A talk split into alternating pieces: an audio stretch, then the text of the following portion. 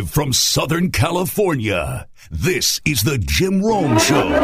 Is there any bigger buzzkill in sports than a backup QB starting a playoff game?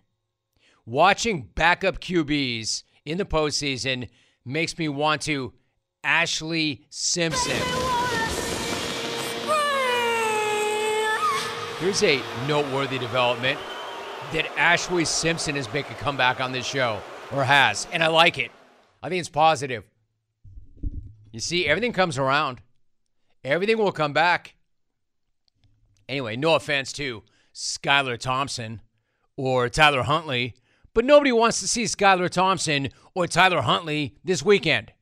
The difference in the two situations, though, is nobody is suggesting that Tua is holding out on the Dolphins. While there are a lot of people suggesting just that about Lamar Jackson. Notice how I phrase that. A lot of people suggesting that. A lot of people seem convinced that Lamar would be suiting up if he had a new contract. And of course, a lot of people think that because he does not have a new contract. Even if he absolutely should have a contract by now, that deal never got done, which I will get to in a second in terms of who is to blame. Everybody. But of course, that lack of a contract has directly led to doubts and skepticism about what's going on with Lamar. Because when he first went down, it was, according to John Harbaugh, remember, quote, not a season ending type of knee, end of quote. And then he went on to say it would be, quote, days to weeks, end of quote, before we saw Lamar back on the field. Well, that was nearly six weeks ago, and still no sign of Lamar, which is why we now have a health versus contract debate, which has been raging now all week long. So much so that Lamar had to try to come out and clear the air himself on Twitter when he said yesterday that he is officially out for Sunday's game. Lamar tweeted, and I quote, Thank you, everyone, for your support and concerns regarding my injuries. I want to give you all an update as I am in the recovery process. I have suffered a PCL grade 2 sprain on the borderline of a strain 3. There is still inflammation surrounding my knee, and my knee remains unstable. I'm still in good spirits as I continue with treatments on the road to recovery. He goes on, I wish I could be out there with my guys more than anything, but I can't give 100% of myself to my guys and fans. I'm still hopeful that we still have a chance. End of quote. All right, so you want to talk about a kick in the stick. Kick Ravens fan. Nothing in there is good news at all. In fact, it's all below not good news. Not only will Baltimore be missing Lamar against the Bengals, but if what he's describing here is so, it's pretty concerning. He should not have swelling six weeks out from an injury like this. He should not have instability of the knee at this stage either. And that's not me talking.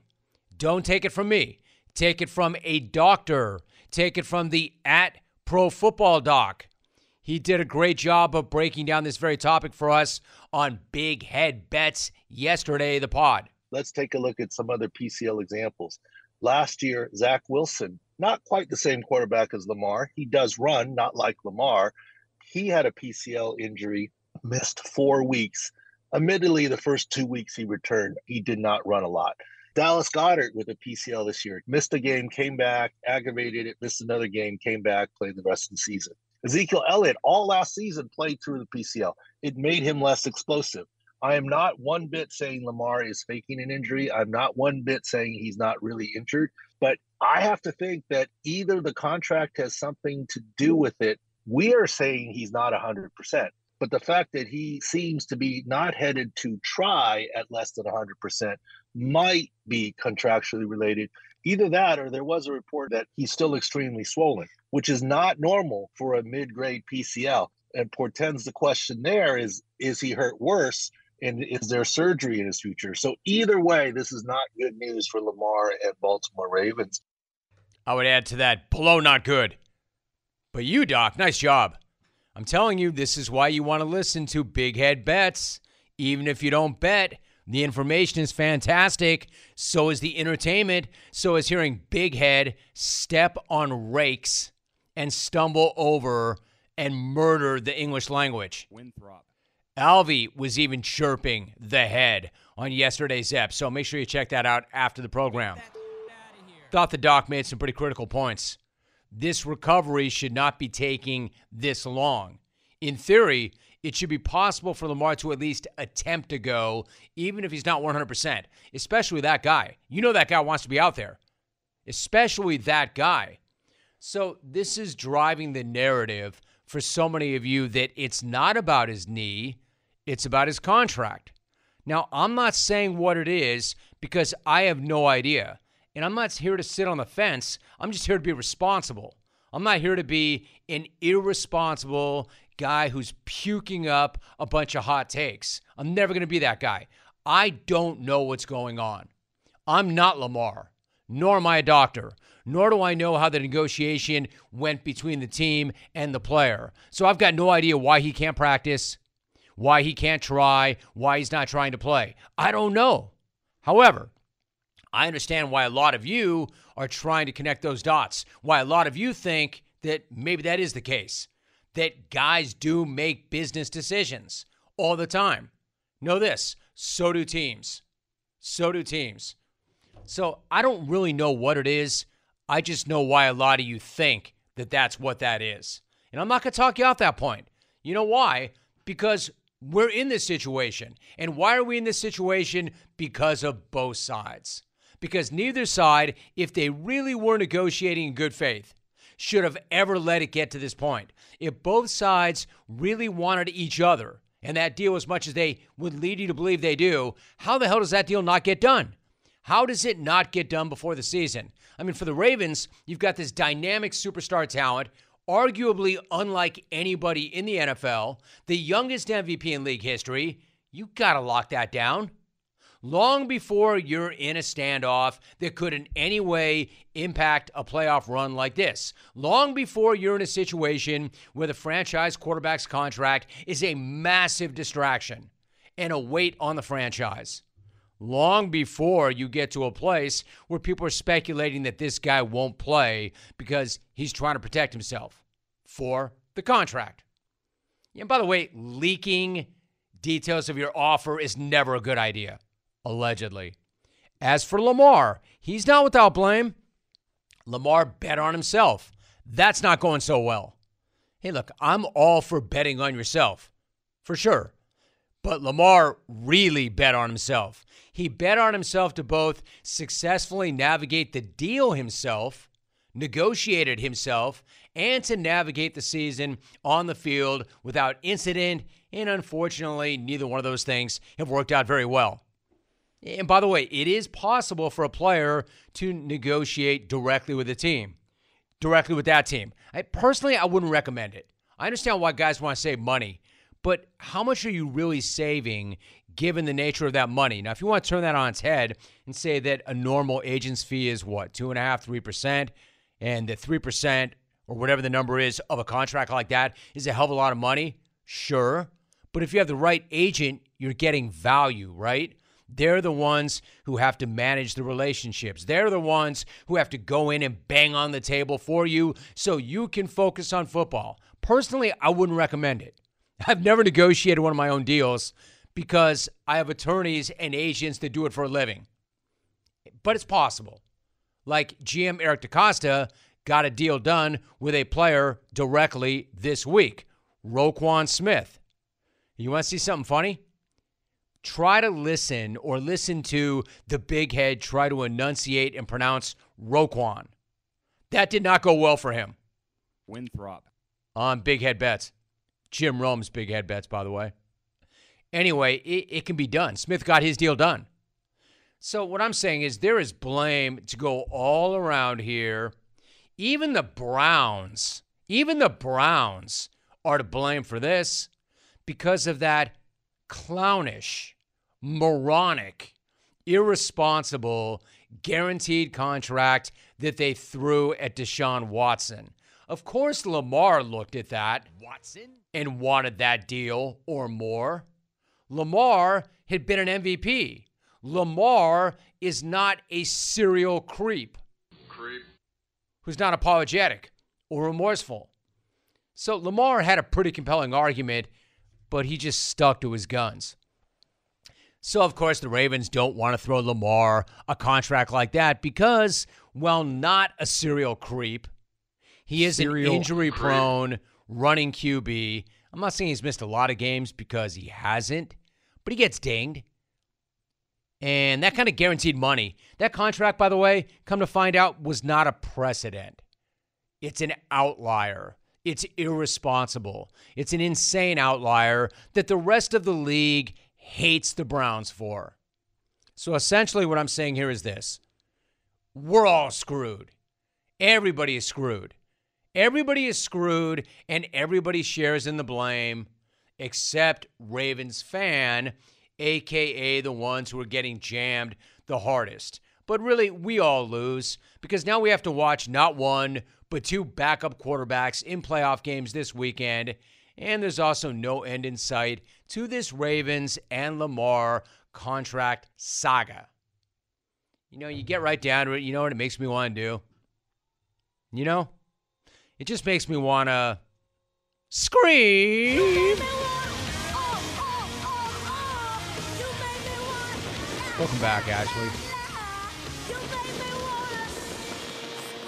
I don't really know how she made a comeback on this show after all this time. I'm just glad it happened. It's organic. This message is sponsored by Discover. Did you know you could reduce the number of unwanted calls and emails with online privacy protection, the latest innovation from Discover? Discover will help regularly remove your personal info, like your name and address, from 10 popular people search websites that could sell your data, and they will do it for free. Activate in the Discover app. See terms and learn more at discover.com slash online privacy protection. Mitchell Schwartz is my guest, in fact, via Zoom. Mitch, good to have you back. How are you? I'm doing well. Good to see you as always. It's good to see you too. Let me ask you this. Like, I understand this is pretty self evident, pretty basic, but can you articulate how much more intense playoff football is than the regular season? Like, I get it, it's win or go home, but how much faster and how much more aggressive is it? Can you take us inside the helmet and describe the difference? Yeah, it ramps up, that's for sure. And part of it is you're just you're playing better teams. So the teams you're playing are probably faster. They're probably a little more skilled. They're probably better at what they do. You know, I always thought until we won the Super Bowl, man, the playoffs are, you know, not the greatest from my perspective. I have a lot more pressure on me. I'm going up against better players and uh, things are a lot more difficult. So it definitely ramps up, like you said. I mean, you know, there's that urgency. If we lose, we're going home, and it's that simple. So you got the urgency. You're playing against better teams, against better players, against better coach teams as well. So they're not going to make mistakes. They're not going to, you know, shoot themselves in the foot. And so it's uh every week it gets a little bit better, a little bit better. And so this first week's just a bit of a taste of it, and then it really ramps up throughout the rest of the postseason. And that's why I ask. Well said, Mitchell Schwartz joining us. So Patrick Mahomes, it seems to me, is going to rip the MVP award, in my opinion. Can you make an argument, Mitch, that he's actually a better player and a better leader without Tyreek Hill than he was with him because frankly, he's had to become that. Yeah, it's an interesting discussion when you think of it in those terms because you look at all the efficiency, you look at all the normal stats, the advanced stats. He's number one in every single category, and you know this offense keeps turning away. And yeah, maybe they don't have you know quite the 50 plus yard completions for touchdowns that they used to, but number one in first downs, number one in you know percentage of drives that don't go three and out, and you know number one in all these things. Just the ball keeps moving down the field and you still have the chunk plays you still have the shot plays you're still throwing to kelce downfield you're throwing to uh, mvs downfield you're throwing to juju over the middle. So the offense looks really similar. You know i thought it was a little funny that people were saying you know this offense was all of a sudden going to go back to an old you know dink and duck andy reid style offense. It's like no it's still a bunch of weapons still a bunch of speed but yeah pat's ability to kind of go through all five guys and, and find who's open, navigate the field. Um, it's as good as it's ever been. And he's only going to get better. I mean, when we think about the older quarterbacks in the NFL, what you think about is how quick they can make decisions, how much they've seen. There's no defense that they haven't seen before. You know, Pat's still what, 27? you know, you talk about a guy like Brady, you talk about the Rodgerses and the Mannings, the Brees, they get up into the late 30s. You know, he still has another decade of experience to go. So that's only going to get better as he ages. Former tackle, not all pro center, Mitchell Schwartz. Let me correct that, joining us right now. So, Mitch, I mean, you make such an interesting point. In fact, a number of them. From the perspective of an offense as an offensive lineman, like when you were playing in front of Mahomes, when he's rolling out and he's extending plays, unlike anybody else can, and he's having those sensational moments, how different and how challenging was it for you to continue blocking throughout that sequence and off script? It's a misconception that people think it's more difficult to block for a scrambling quarterback or a guy who breaks the pocket. You know, I think it, it greatly helps me because my defensive end has to worry about losing contain. He has to worry about Mahomes getting outside of the pocket. And so if he's rushing and he's a little tentative and he's thinking, oh, my coaching points, I can't get deeper than eight yards. I can't turn the corner on this guy. You know, that gives me a tactical advantage. I remember we were playing Denver and Pat got out of the pocket. He rolled to his right, which was towards the Denver bench. And the coach was not very happy with the guy I was blocking. He started screaming at him, uh, cussing him out a little bit and just like, you can't lose contain. You can't lose contain. Well, if that's in the back of his head every single time he's rushing, don't you think that slows him down just a little bit? So I, I think that it's a huge benefit, and not to mention just the the pure basic uh, concept of him making the guy that maybe I lose to miss and getting out of the pocket and extending a play. And now they got all these other things to think about. So I love blocking for a guy like that. You know, makes my job a little bit easier. You do have to get a little bit smart about knowing you know, if you're latched onto your defensive end and he starts moving in the opposite direction from you, you just have to let go. You know, we see a lot we see a lot of holding calls where linemen kind of hold on that one extra tick and try to snatch him towards you. At that point, you just got to be smart. He's leaving, give him a shove, you know, push him on his way and just let him go. But other than that, I love it. I think it's awesome. I got a question for you.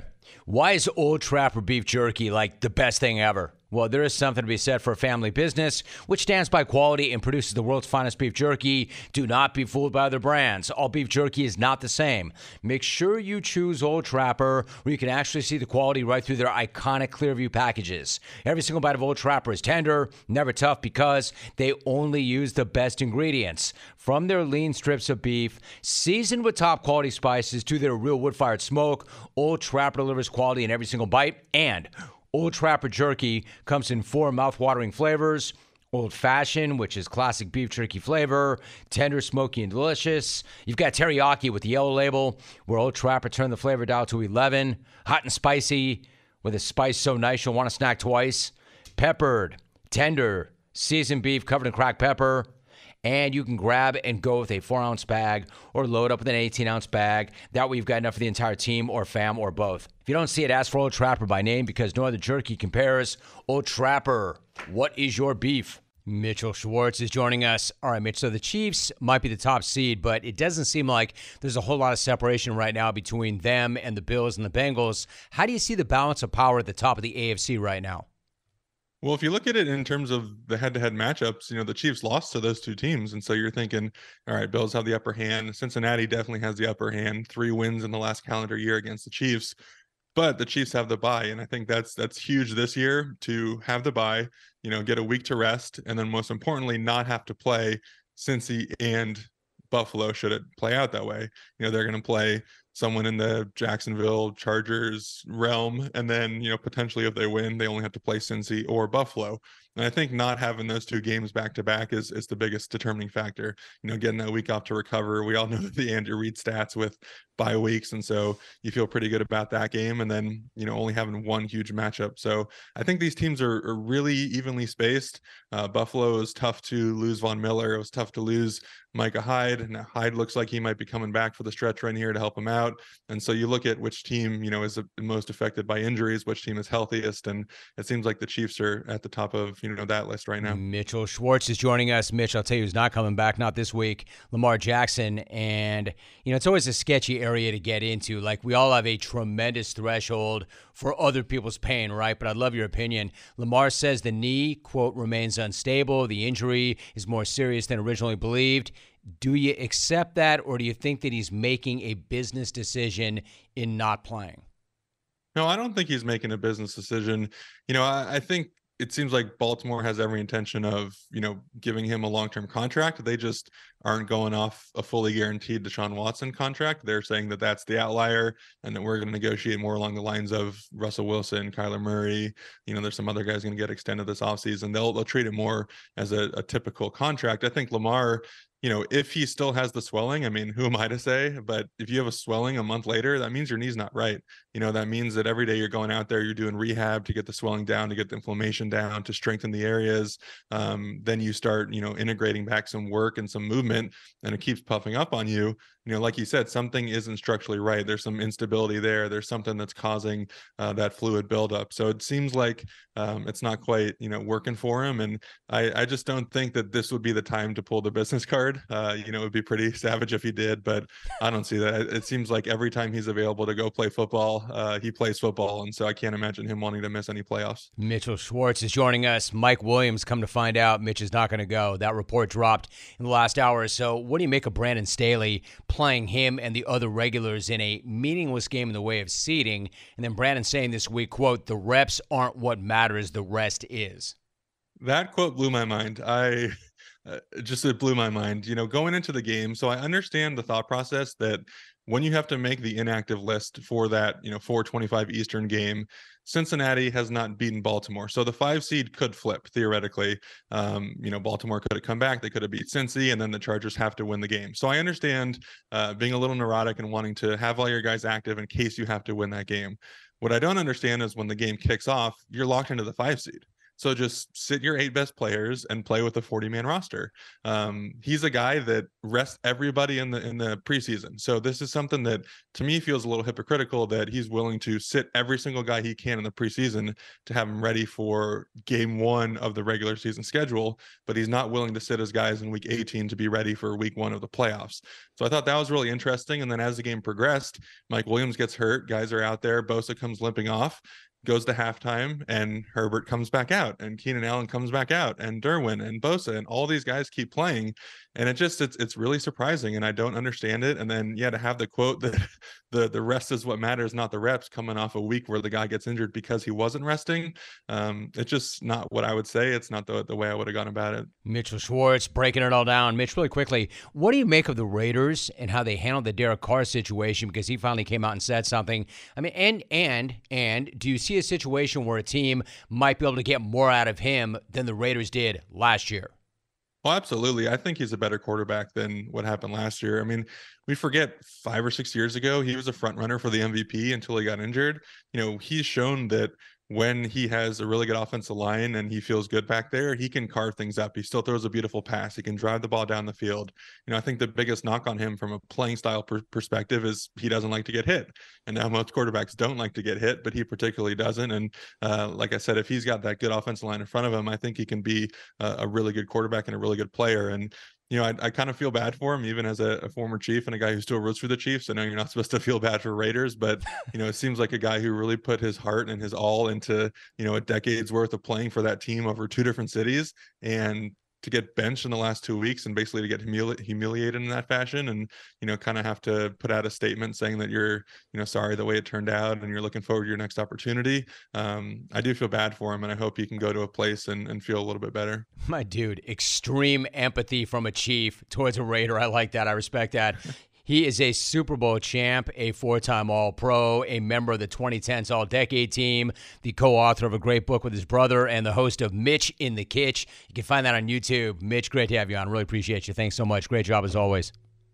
Thank you. Appreciate it. Jay Woods of OmegaTaxCredits.com is with me now. You've actually started a new operation, a new wing, Omega Funding Solutions. Exactly what is that and how does that work? You file an amended payroll tax return with the IRS, and the IRS is backed up. You know, they were hit by COVID too. They had the pandemic to deal with, so it's taking them anywhere from six months to a year to process these refunds. So we came out with a solution where we can help you get access to that cash earlier in as, as little as two weeks. See if you qualify for an ERC tax refund from the IRS OmegaTaxCredits.com.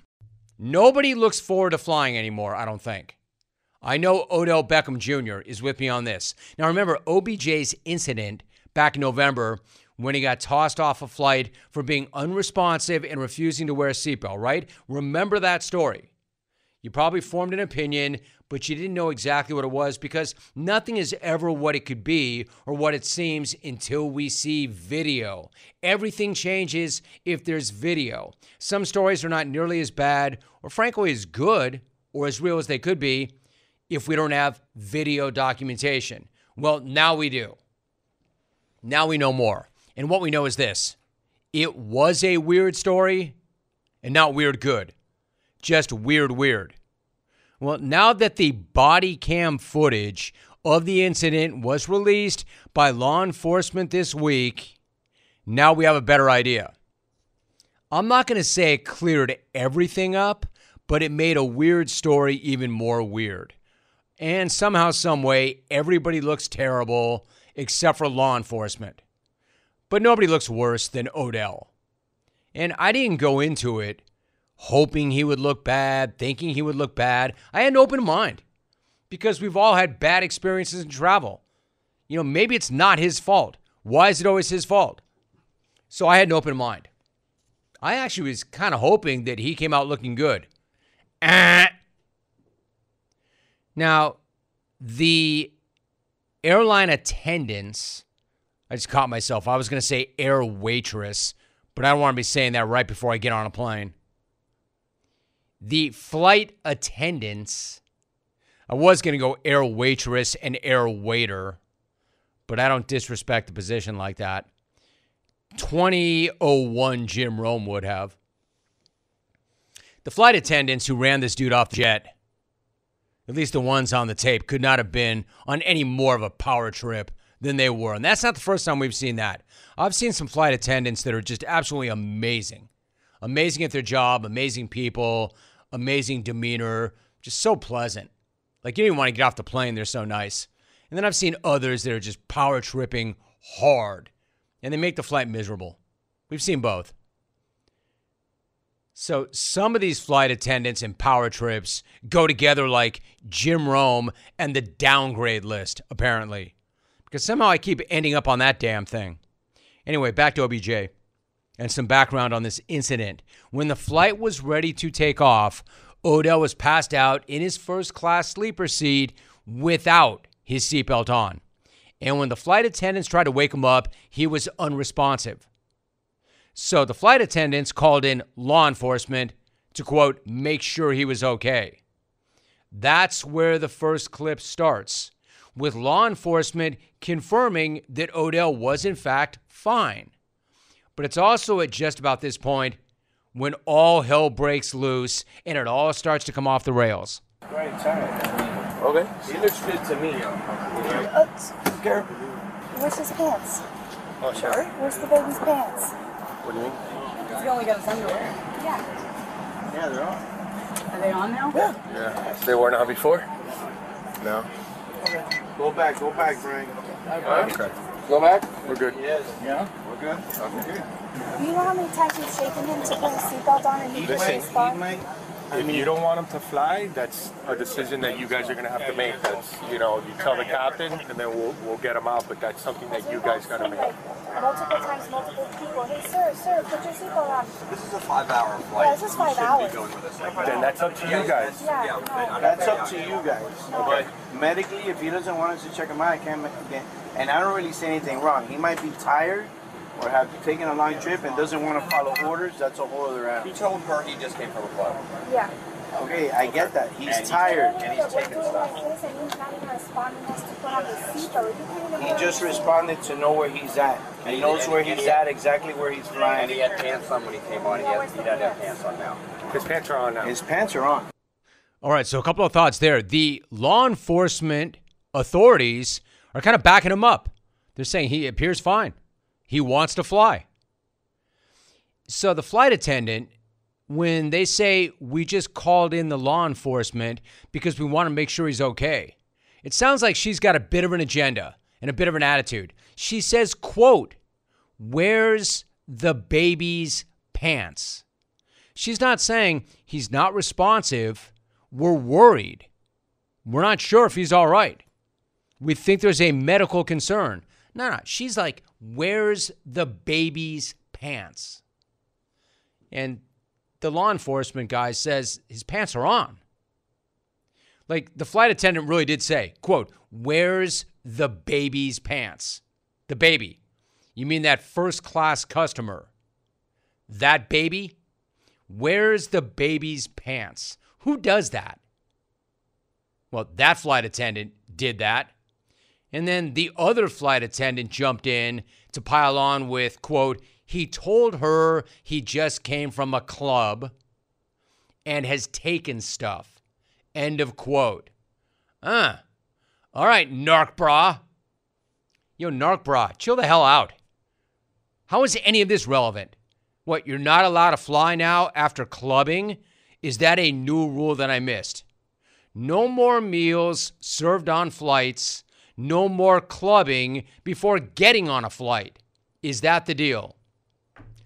Who the hell cares where he came from or even what he took? I mean, he's too serious. Again, credit to the officers for staying rational. They didn't really understand the problem, they didn't really see a problem, and I agree with them. And they kept saying, if you want us to remove him, say so, and we will. But it all looks pretty normal. He just looks tired. All right, so the dude was unresponsive. But now he is responsive. And now his pants are on. Quote, the baby's pants are on. Where's the baby's pants? Can we just freaking move on? You know, at this point, I'm actually with the guy. I'm actually with the guy. It's like, what? What? You imagine being on, well, look, imagine me, I'm on my flight today. Imagine this was my flight, though, to Dallas. What would we all want to happen at this point? Everybody moves on like adults and professionals and then gets to the destination and gets the hell off the plane. Or the exact opposite can happen. Because that's exactly what did happen. The flight attendants decide that they cannot let this allegedly pantsless, sleepy man who came directly from the club fly.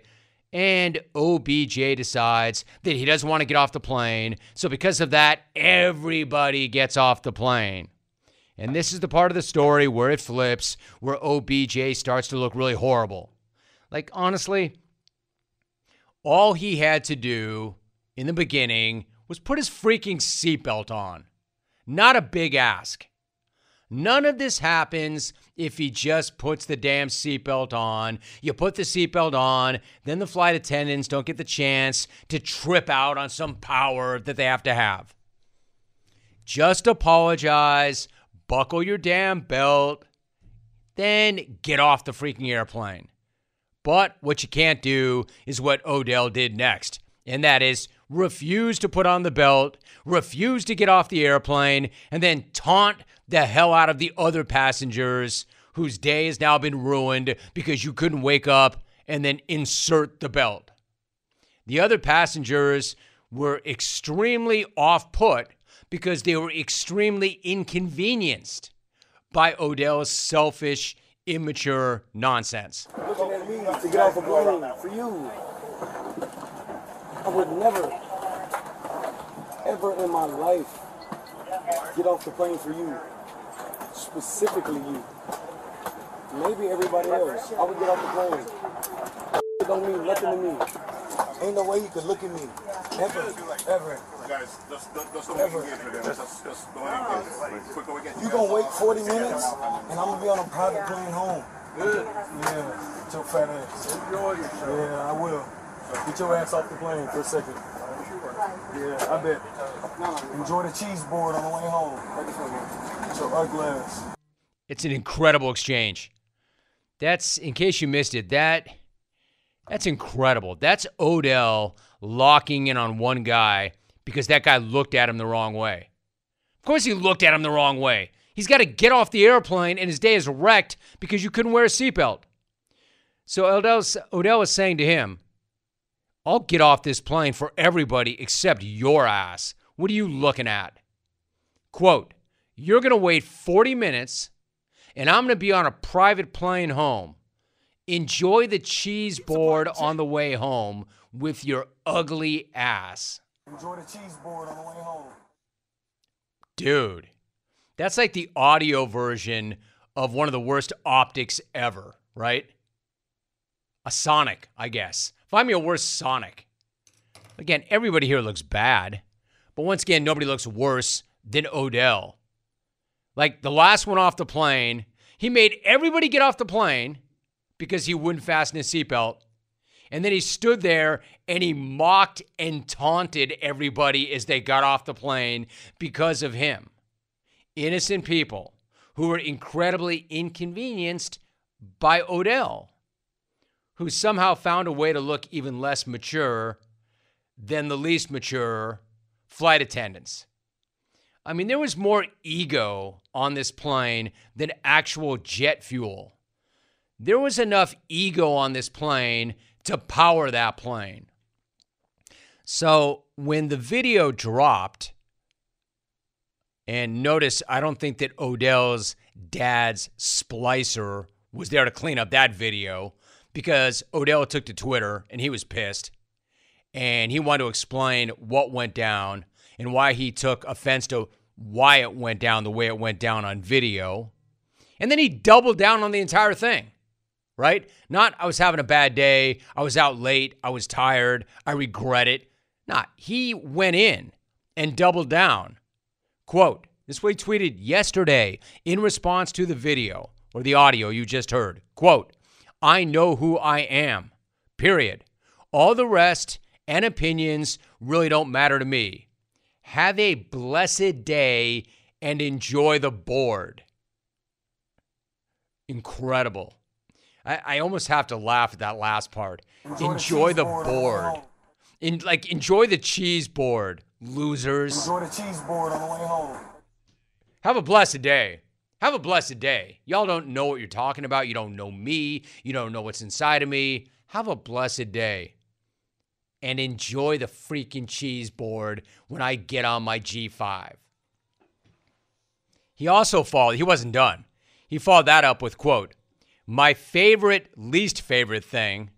That's a great line right there. My favorite, least favorite thing about this world's, besides people who don't know what they're talking about, is we can cut up any video however we want to make it look exactly how we want, good or bad. Funny world we live in. No cap. Dude, did you just say that? Didn't your dad Splicer do that very thing to Baker Mayfield?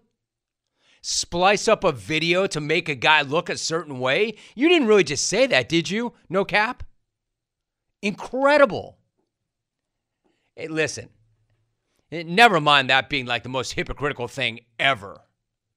But him bringing back the cheese board in the first tweet was pretty hilarious. And especially when he used it after saying, Have a blessed day. I got to admit, that was kind of funny. But you can't blame a doctored up video for the verbal assault of the people you just inconvenienced, my dude, when it wasn't doctored up at all. Who who did the splicing in that? This is not your pops or your pop's splicer putting that game film together to make Baker look terrible. You literally just accused the cops or the world of doing what you yourself have already done. Anyway, you're responsible here. You're the one that made everybody get off the plane. And for who? For what? Were you singled out unfairly? Were you oh, harassed unnecessarily? Dude, all you had to do was put on your seatbelt. So, I got to admit, in terms of travel, between all the delays and me ending up on the downgrade list all the time, classless losers, passing gas because there's no accountability, because nobody can pin it on them, bags that take their shoes off. That's another beef I have. Uh, I've mentioned this before, but it, it, this is one that stayed with me. On one of my New York trips, and, and I hate to single out airlines, but it was Delta. And I single it out because there was this one flight attendant, and she was power tripping hard, hard. Because since I did the same leg all the time, I got the same crew all the time, and I had to deal with her all the time. Obnoxious, just obnoxious super power hungry, holding court, never done talking, telling people what to do. I mean, she was obnoxious. And at the end of one of these trips, there was a total bag, a couple of rows in front of me, both bare feet up on the chair in front of him. And I'm like, man, this dude is too much. So I took a picture of it and I sent it to Dr. Jano because I'm like, look at this guy. What an a hole. And I put my phone in my briefcase and I get off the plane and I start walking because those New York turns were brutal, right? Get the hell off the airplane, get on the car, get in the car, get home, and get ready for the Monday show. She ran me down. This obnoxious hag of a flight attendant ran me down. She ran me down into the tunnel and she got in front of me, like in my grill. What did you take a picture of? What did you take a picture of? I'm like, I'm sorry. What did you take a picture of? What? What? I'm like, are you kidding? What did you take a picture of, sir? Ma'am, I took a picture of that a hole two rows in front of me with his bare feet on the seat. That's what I took a picture of. Do you want to confiscate my phone too? Oh, and stomped off. You know, and then I've had experiences with flight attendants that are like the most pleasant people I've ever met in my life. So, you know how this all goes, right? Between that flight attendant, between people going with gas that we can't pin to them so they're not accountable, people putting up their bare feet. Listen, if your feet swell and you want to take your shoes off, I guess. But we don't need to see your bare feet up on the seat. And then entitled, immature, extremely wealthy, famous people who won't put their seatbelt on and then mock and heckle other people as they get off the plane. The I mean, wow. I'm just doing this because it's newsworthy. However, I am getting on a plane today. Odell, my guy, I backed you. I did have your back. I had your back. I didn't think you made progress, dude. I think you really put in the work and you were maturing. That's that's a bad day and a bad look and a bad act. And I can't defend that. My man, you're not going to Dallas today, are you? Where's the baby's pants? I mean, I know you're not going to Dallas to meet with the Cowboys, but you're not going to Dallas today. We're not on that same flight, are we? Because I, I got to get there. I got to get there. Where do you come out? You've seen the video. What do you think? Who's to blame here? 1 800 636 8686. Now, me, I'm going to end up finishing the show. And if you clones don't get right, y'all can fly coach with your board and have a blessed day. Me, I'm going to get on a private plane. Sign Jim Rome to B Web and the clones. Yeah, I, I didn't. I would never do that. I, I don't have a private jet. I'll take the board. Board's fine. The one thing that I can't handle though was being first on the downgrade list. I still do not understand that. That was just the weirdest story ever. I mean, did you even know there is a downgrade list? I know there's an upgrade list because when you're at the gate, it's posted in order. These five people. If there is a change, so and so there, B. Johnson is first on the upgrade list. They should have had a screen with a downgrade list that said J. Rome on it because then I, at least I would have been prepared. Or I could have gone to the desk and said, hey, yo, what is that? What is the downgrade list? Because I didn't know that existed. This message is sponsored by Discover.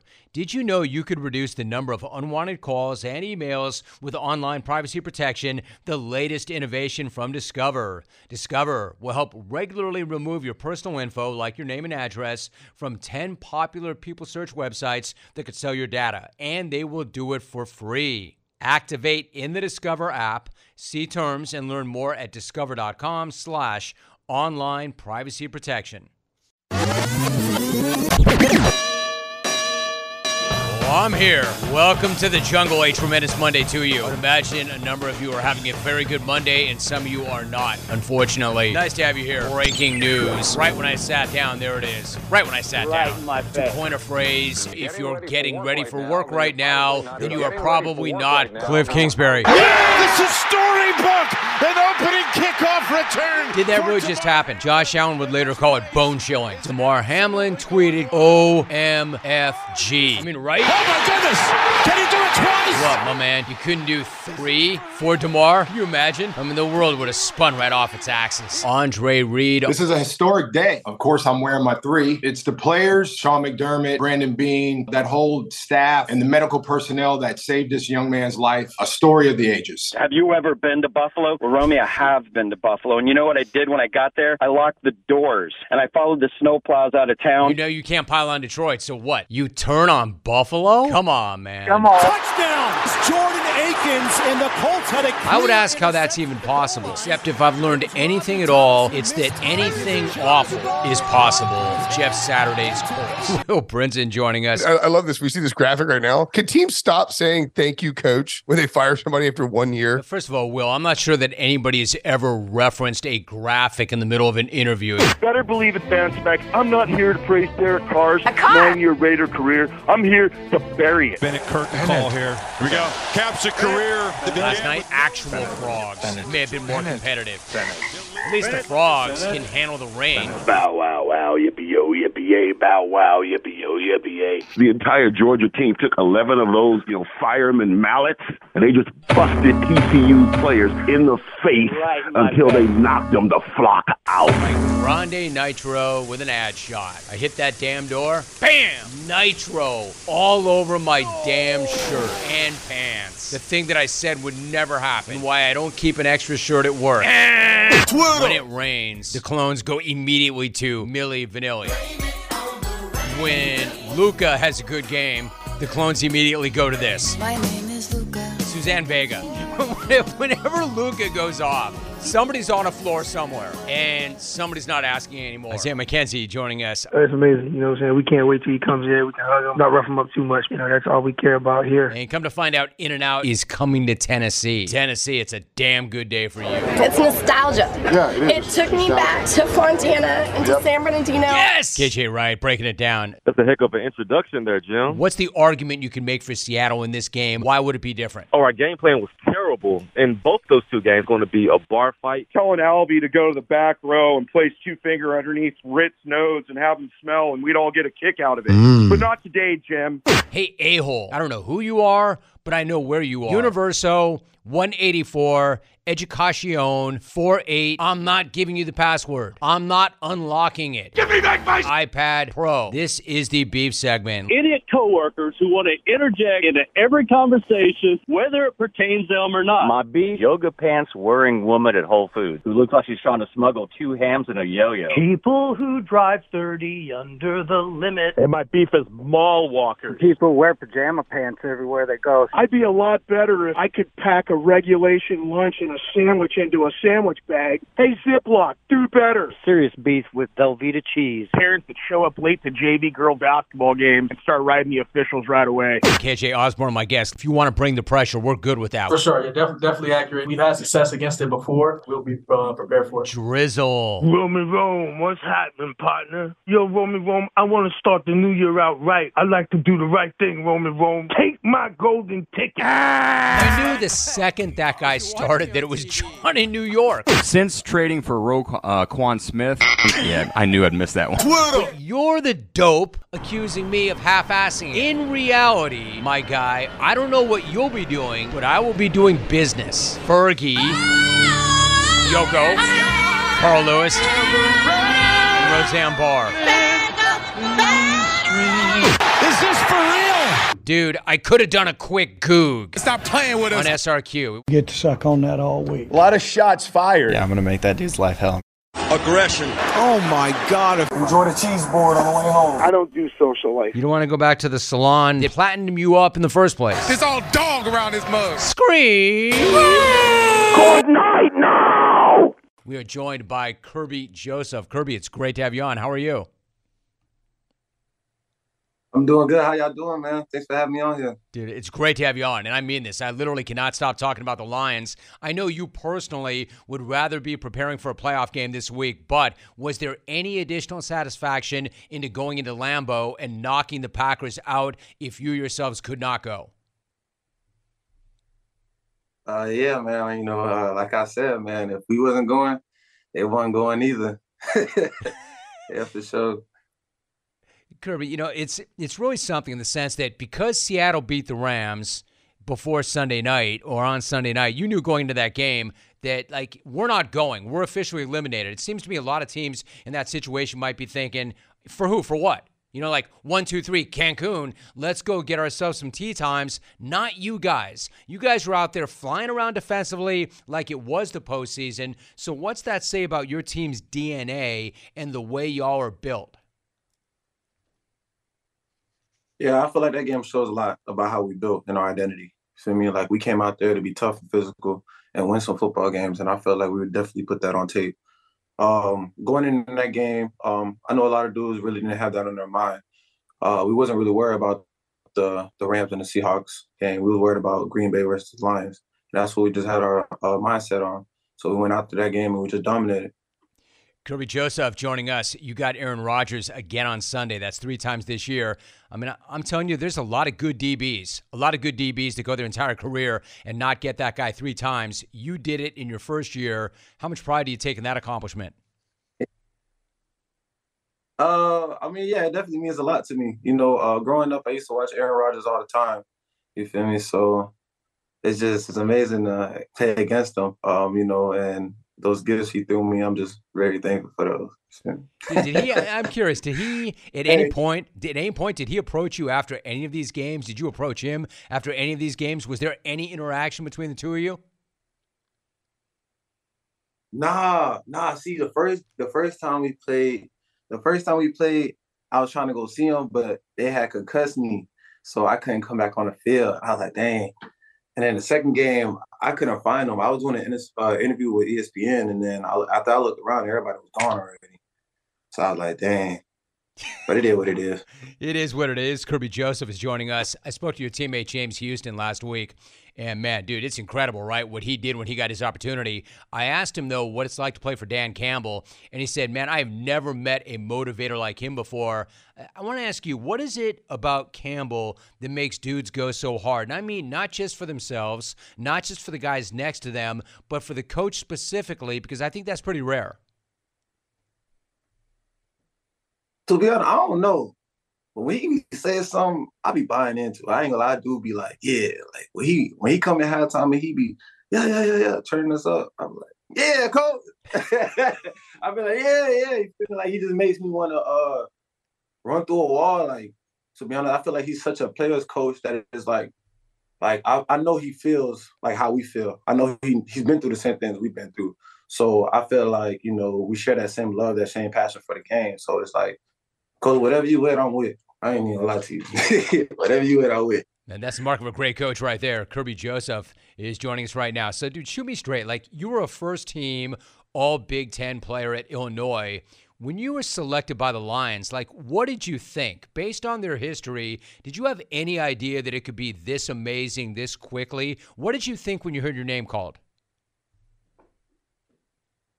Oh, when I heard my name called, um, it was kind of a special night for me.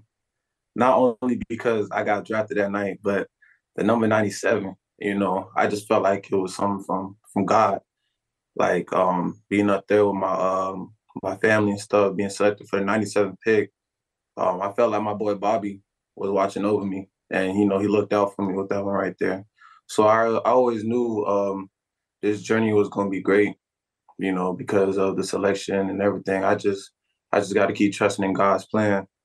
Um, Bobby Roundtree was my old teammate at Illinois, number 97. Kerby, for those who do not know that story, can you share that really quickly? Why does that number represent so much to you? Um, so yeah, so my boy Bobby, um, he was like the the life of the team, man. Uh, when I first got there, when I first got there, all I could do, all I all I could do was be amazed at him. You feel me? Like he was such a great teammate, such a great person, and stuff like that. But um, you know, an incident happened which caused them to be um the incident uh, happened which caused him to be uh paralyzed. And um he was just he wasn't even he wasn't devastated from it. You feel me? He was still positive. He was still that that same guy in the locker room, outside the locker room. Um, and he just kept showing his love um, out to the community. You feel me? He started a uh, he started a foundation like 97 strong, you feel me? Uh, even with kids and stuff, and just doing things for the community, and you know that just motivated me to keep going. But um, he lost his life, um, and um, I'm just so forever grateful for the times we shared and the memories we shared. You know, I know how hard that is. I so appreciate you sharing your thoughts, and I think it was important to share your thoughts. I mean, that's real strength and inspiration and power. We're joined by Kerby Joseph. So, Kerby, what do you do this weekend? I mean, you you love the game, obviously. You'd rather be playing in the game. Do you turn fan this weekend, or are you somebody who's like, if you're not playing, that's not my deal. I'm going to find other things to do on Wild Card Weekend. Um, to be honest, right now I'm just I'm vibing. I'm vibing. I'm vibing. I'm just soaking it all. I'm I'm vibing. I ain't hanging out. I ain't doing. I'm just just vibing right now. That's all I can do. Just soaking it all in and just just vibing. Dude, that, that's such a great way to put that. I would imagine after a rookie season like the one you just had, 17 games, and then all of a sudden now it's over, I'd be vibing too. I'd just be vibing and soaking it all in. How long before you kind of move back to the grind and start doing what you do? How long do you allow yourself just to vibe? Uh, not too long because you know the grind never really stopped. So I might not be doing like crazy things like footwork drills or like uh, bench presses and stuff like that. I might just do more like recovery work at first, probably like going into this week. Um, just because I'm relaxing, I can relax in a good way, you know, do stuff that's still good for my body so I can come back better and stronger than ever. Hey, Kerby, really quickly, I love that. Like the vibing never stops. I mean, is that part of the lifestyle? Is there always like a part of a vibe going on? Are you like always like 5% vibe, 10% vibe? I mean, is that kind of the key to like life? You got to vibe a little bit always? You always got to vibe, dog. you always got to vibe. Me, I don't care what I'm, I'm always vibe. You feel me? Like I'm just, I'm just that's that's just me. You feel me? Like no matter where I'm at, I'm just vibe because that's what I do. Dude, I, I, do feel you, and I'll tell you how I can explain that I do because I know I can't do that. I know you can, dude, because you're a cool cat. You can vibe all the time and be you. Like I want to be you, and I want to vibe all the time. But if I can vibe even one day a week for about an hour, I know I'm winning. Anyway, dude, much respect. Like I said, I can't stop talking about you guys, even though you guys are not in the playoffs. And you were one of the guys that I wanted to talk to, and you lived up to all the hype, Kerby. I appreciate you very much. Great to have you on the show, and I appreciate you sharing that vibe with all of us and my audience. No problem, man. Uh, I just want to say uh, thank you for having me on here. Um, it was an amazing season with my team, my coaches, and my teammates. Um, I just want to say uh, God bless you all. Good night!